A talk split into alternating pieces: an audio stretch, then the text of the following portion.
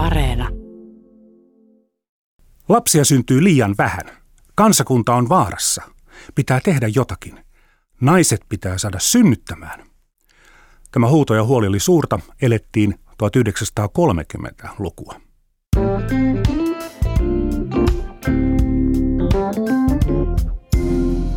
Olen Juha Virtanen ja tämä on tarinoita taloudesta ja taloushistoriasta. Tänään puhun perhepolitiikasta. Maa oli köyhä, tai itse asiassa rutiköyhä. Ennen sotia lapsiperheitä hän ei juuri autettu, kaikkein köyhimmät toki saavat tukea. Lapsilisä tuli sotien jälkeen 1948. Ja sitä pidetään erittäin merkittävänä päätöksenä senkin takia, että se on yksi hyvinvointivaltion peruskivistä. Lapsilisä maksettiin äidille. No tietysti jos mies oli vaikka leski, niin sitten miehelle. Ja tämä tarkoitti sitä, että moni maaseudun äiti sai elämänsä ensimmäistä kertaa omaa rahaa. Lapsilisän historia on sekava. Se syntyi hyvin kovan väännön jälkeen ja lähtölaukaus tuli itse asiassa palkkaneuvotteluista, ei sosiaalipolitiikasta. Sodan aikana ja sodan jälkeen tietysti pula oli kaikesta, markkinataloutta ei ollut, valtio määräsi hinnat, maanviljelijät luovuttivat ruoka-alle markkinahintojen ja sitten kuluttajat saivat ostaa sitä ostokorteilla alle markkinahintojen.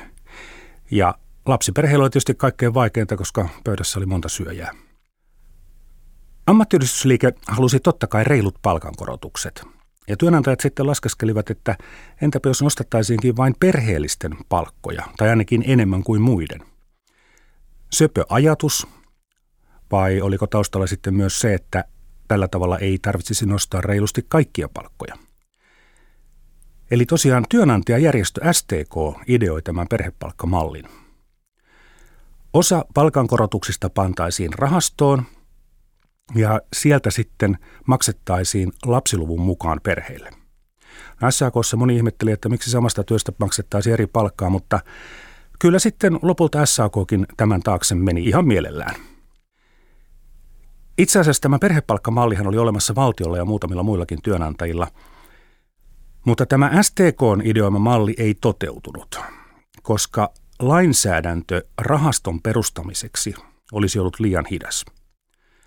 Sitten lopulta hyväksyttiin laki, jonka mukaan kukin työnantaja maksaa lisän suoraan työntekijöilleen. Ja tässähän oli sitten tietenkin se huono puoli, että suurilapsisten perheiden huoltajia ei tietenkään kannattanut ottaa töihin. Laki tehtiin sitten väliaikaisena Tarkoitus oli luoda lapsilisäjärjestelmä ja äkkiä. Ja niin sitten myös tapahtui. Mutta ei ilman rajuja riitoja. On outoa, että eduskuntakeskusteluissa ja sitten lehdistössä ei juurikaan puhuttu tasa-arvosta eikä lasten eduista. Keskustelua hallitsivat kokeneet miespoliitikot, no naispoliitikkoja paljon ollutkaan, ja moni puhui lapsillisestä köyhien auttamisena, ei niinkään tulonsiirtona muilta lapsiperheille. Mutta lapsilisästä ei tullut, eikä se ole köyhäinhoitoa. Sen idea ei ole tasata tuloja hyvätuloisten ja huonotuloisten kesken, sitä varten on ihan muut mekanismit, vaan ideana on tasata tuloja elämän vaiheen mukaan. Eli ensin nuori maksaa reilusti veroja, sitten lasten huoltajana saa rahaa ja kun lapset ovat aikuistuneet, maksaa taas osan tuloista lapsiperheille. Ja tästä syystä lapsilisä on kaikille sama, eikä siinä ole tulo- tai varallisuusrajoja. Ruotsissakin ruvettiin maksamaan lapsillisia 1948. Rahat tulivat valtiolta eli veronmaksajilta. Suomessa työnantajat olivat jo aiemmin valmiit siis maksamaan rahat palkansaajien rahastoon. Nyt he joutuivat maksamaan myös kaikkien muiden lapsilliset. Maksu oli 4 prosenttia kokonaispalkkasummasta. Tämä kuulostaa vähän hassulta, että miksi työnantajien pitää kustantaa muidenkin muksut kuin vain omien työntekijöiden, mutta näin se vaan meni, koska valtiolla ei ollut rahaa. Jos valtio olisi maksanut lapsilisät, olisi tuloveroa pitänyt nostaa kolmas osalla. No sehän ei kuulosta pahalta, mutta se on prosentteina 33. Pari viikkoa tämän väliaikaisen perhepalkkalla hyväksymisen jälkeen sitten keväällä 1948 valmistui mietintö. Se oli muuten pitkälti kopioitu Ruotsista. Okei, 600 markkaa kuussa jokaiselle alle 16-vuotiaalle. Paljonko sitten oli 600 markkaa? Sillä summalla sai vajaat kaksi kiloa voita. No voi oli silloin kallista. Perunat olivat halpoja, niitä sai 600 markalla 50 kiloa.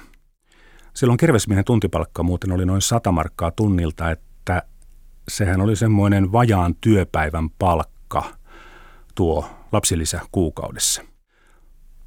Mutta mä olin rutiköyhä, saatiin ainakin perunaa pöytään. Eihän tuo lapsilisä eli perheiden tukeminen nyt mistään tyhjästä noussut. Valtio ja muutamat muut työnantajat olivat maksaneet perheellisille enemmän palkkaa kuin lapsettomille jo pitkään. Verohelpotuksia annettiin lapsiperheille jo 20-luvulla ja vähävaraisille äidille annettiin luontaisia rahavustuksia vuodesta 1937. Sitten yksi erikoisuus. Kun seuraavan kerran tapaat jonkun ulkomaalaisen tuttavasi, muista kertoa, että Suomi oli maailman ensimmäinen maa, jossa lapsille tarjottiin ilmainen kouluruokailu. Siitä muuten päätettiin keskellä sotaa 43, mutta viiden vuoden siirtymäajan vuoksi aloitusvuotena moni pitää vasta vuotta 48. Mutta silti maailman ensimmäinen. Sota-aikana oli semmoinen jännä perhepolitiikkamalli, että sotakuukausipalkkaa maksettiin lapsiluvun mukaan ja se raha meni kotiosoitteeseen puolisolle. Rintamalla ollut aviopuoliso sai sitten päivärahaa. Ja yksi erikoisimmista, tämä on vakava asia, mutta naurattaa, erikoisimmista perhetukimalleista sota-aikana oli antaa käyttöön viljelypalstoja. Ajattele. Kuvittele meneväsi tänä päivänä hakemaan toimeentulotukea Kelaan. Saat sieltä kartan. Siihen on merkitty sinulle viljelypalsta. Ja sitten virkailija sanoo, että kuokka käteen ja kasvata itse ruokasi. Sellaista oli sosiaalipolitiikka sota-aikana. Eli jos joku isovanhempasi vielä väittää, että ennen oli kaikki paremmin, niin hän valehtelee.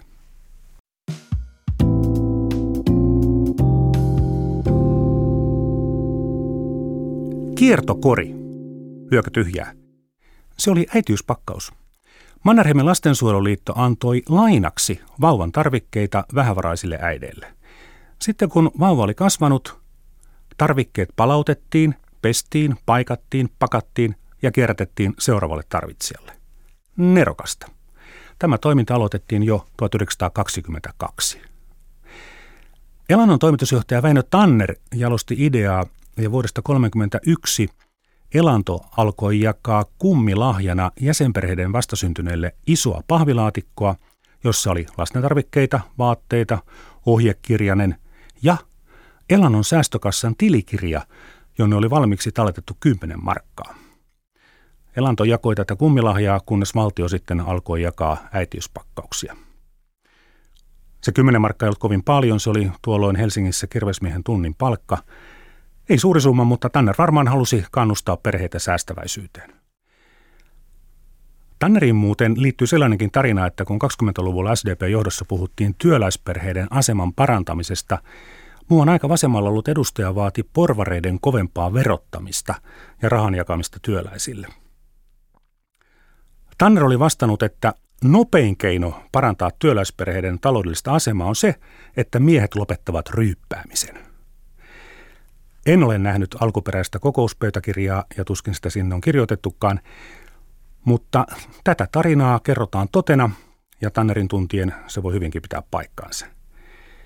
Tanner muuten ei ollut mielipiteissään ainoa. Sosiaaliministeriön palkkaosaston ohjeessa pääasiallinen huoltaja voi olla työssäkäyvä vaimo, jos hänen miehensä tuhlaa suuremmat tulonsa juopottelun takia, tai mies on työkyvytön tai työtön. Ohjeessa on ihan oikeasti kirjoitettu sana juopottelu. Sellaista sanahan ei saa enää käyttää sosiaalisesti työrajoitteisista, vapaa-aikaorientoituneista isistä. Ensimmäinen neuvola toimi halkokellarissa – Helsingin lastenlinnan halkokellarissa. Kyllä. Pienten lasten neuvonta-asemalla terveyssisar ensin tarkisti lapset, antoi neuvoja ja ohjasi sairaat lapset lääkärille.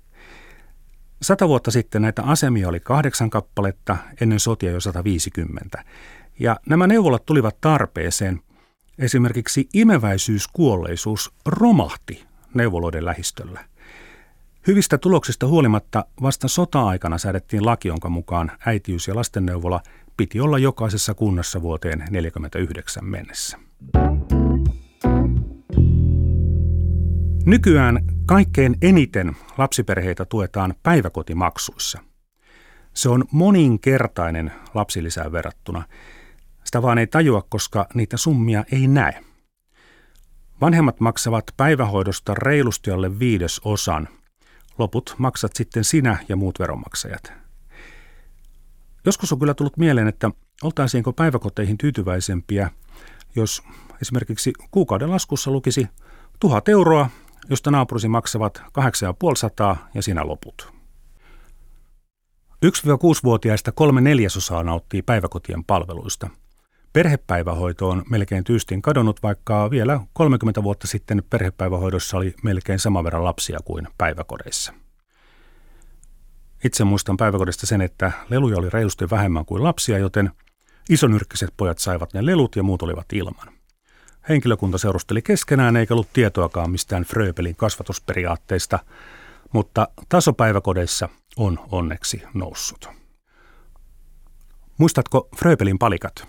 No joo, on se yhtyäkin, mutta saksalainen pedagogi Friedrich Fröbel oli sitä mieltä, että lapsi on aktiivinen olento, jonka omatoimisuutta pitää tukea.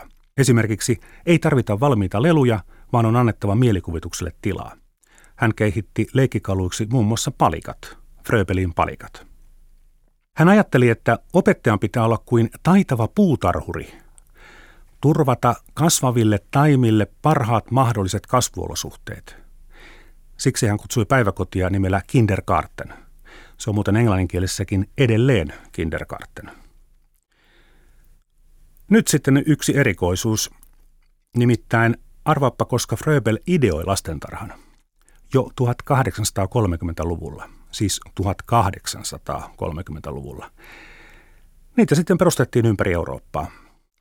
Ja Suomessa ensimmäinen päiväkoti perustettiin 1800-luvun lopussa. Tämän Ebenezer-päiväkodin yhteyteen perustettiin sitten melkein heti lastentarhan kasvattajan kurssi. Ja sitä pidetään Suomen lastentarhan opettajakoulutuksen alkuna. Suosio oli suuri. Sata vuotta sitten Suomessa oli jo 80 lastentarhaa ja niissä 6000 lasta. Miksi perheitä on haluttu tukea? Motiiveja on ja on ollut monia. Inhottavin on se, että kansakunta tarvitsee paljon nuoria miehiä sotimaan. Nämä argumentit ovat olleet onneksi pääasiassa yksittäisiä mielipiteitä. Väestöpohjan turvaaminen on yksi selkeä syy. Siitähän meilläkin oltiin huolissaan jo 1930-luvulla ja ollaan nytkin. Köyhyyden vähentäminen on ollut myös selkeä motiivi. Tasa-arvo on myös hyvin merkittävä syy. Ilman valtion antamaa tukea naiset ja lapset ovat mieselättäjä ideologian alla. Jos ja kun mies on se ainut, joka tuo rahaa perheeseen, on muiden oltava kiltisti tai muuten ei ole syötävää. Pohjoismaissa on selkeästi tasa-arvoinen perhepolitiikka, mutta on myös maita, jotka nojaavat mieselettäjämalliin esimerkiksi yhteisverotuksella. Se on semmoinen juttu, joka voi kuulostaa reilulta, eli jos toinen on kotona, toisen verotus on alhainen. Mutta se suosii tätä kotona olemista. Jos toinen puoliso lähtee töihin, verotus on kovaa. Suomessa on ollut erillisverotus vuodesta 1976, eli toisen puolison siis jos suoraan sanotaan äidin, kannattaa mennä töihin ja tienata omaa rahaa. Ja toimiva päivähoito edistää naisen asemaa. Pieni lapsi ei ole este käydä töissä. Oli meillä muuten pitkään sellainenkin malli, jossa lapsettomalla oli kovempi verotus kuin perheellisellä. Kun 48 päätettiin lapsilisistä, puhuttiinko silloin paljonkin äitien asemasta ja sukupuolten välisestä tasa-arvosta? No ei. Sitten kun eduskuntakäsittely alkoi, miltei jokaisella edustajalla oli oma painava mielipiteensä. Pitikö olla 600 markkaa vai jotakin muuta? Olisiko ikäraja ollut 16 vai 15? Ja onko välttämätöntä maksaa ensimmäisestä lapsesta vai riittäisikö se käytössä oleva malli, jossa kunta antoi köyhille perheille vaatteita ja ruokaa? Oikeisto halusi tukea lapsiperheitä antamalla verohelpotuksia, vain kaikkein pienituloisimmille piti maksaa lapsilisää. Sosiaalidemokraateille asia taisi olla aika neutraali, koska ilman lapsilisiä he olisivat saaneet parempia palkkoja ja pienempää verotusta. Aluksihan lapsilisiin tarvittavat varat kerättiin työnantajilta, eli niin sanottu palkanmaksuvara pieneni. Maalaisliiton kannattajat hyötyivät lapsilisistä, mutta puolue oli hyvin huolissaan järjestelmän kalleudesta. Eduskuntakeskustelussa ei tosiaankaan paljon puhuttu naisen asemasta. Yksi naisnäkökulma tuli esille, eli se, että ensimmäisestäkin lapsesta olisi syytä maksaa lapsilisää, jotta myös aviottomien lasten äidit saisivat sitä. Lapsilisälaki vahvistettiin lopulta heinäkuussa 1948 melkein vuoden kovan kiistelyn jälkeen. Ja sitä tuli kaikille saman verran. Päinvastoin kuin ansiosidonnainen työeläke ja työttömyyskorvaus, hyvin tienaavat ja paljon veroa maksavat eivät siis saa lapsilisää muita enemmän. Ja vinkkinä mainittakoon, lapsilisän historiasta on tehty loistava gradu. Tekijä Janika Tikkala, Oulun yliopisto 2014, ja työmarkkinajärjestöjen roolista lapsilisäjärjestelmän synnyssä on kirjoittanut Tapio Beriholm yhteiskuntapolitiikka-lehdessä 1 kautta 2003. Mielenkiintoista luettavaa maitoa lämmittäessä. Thank you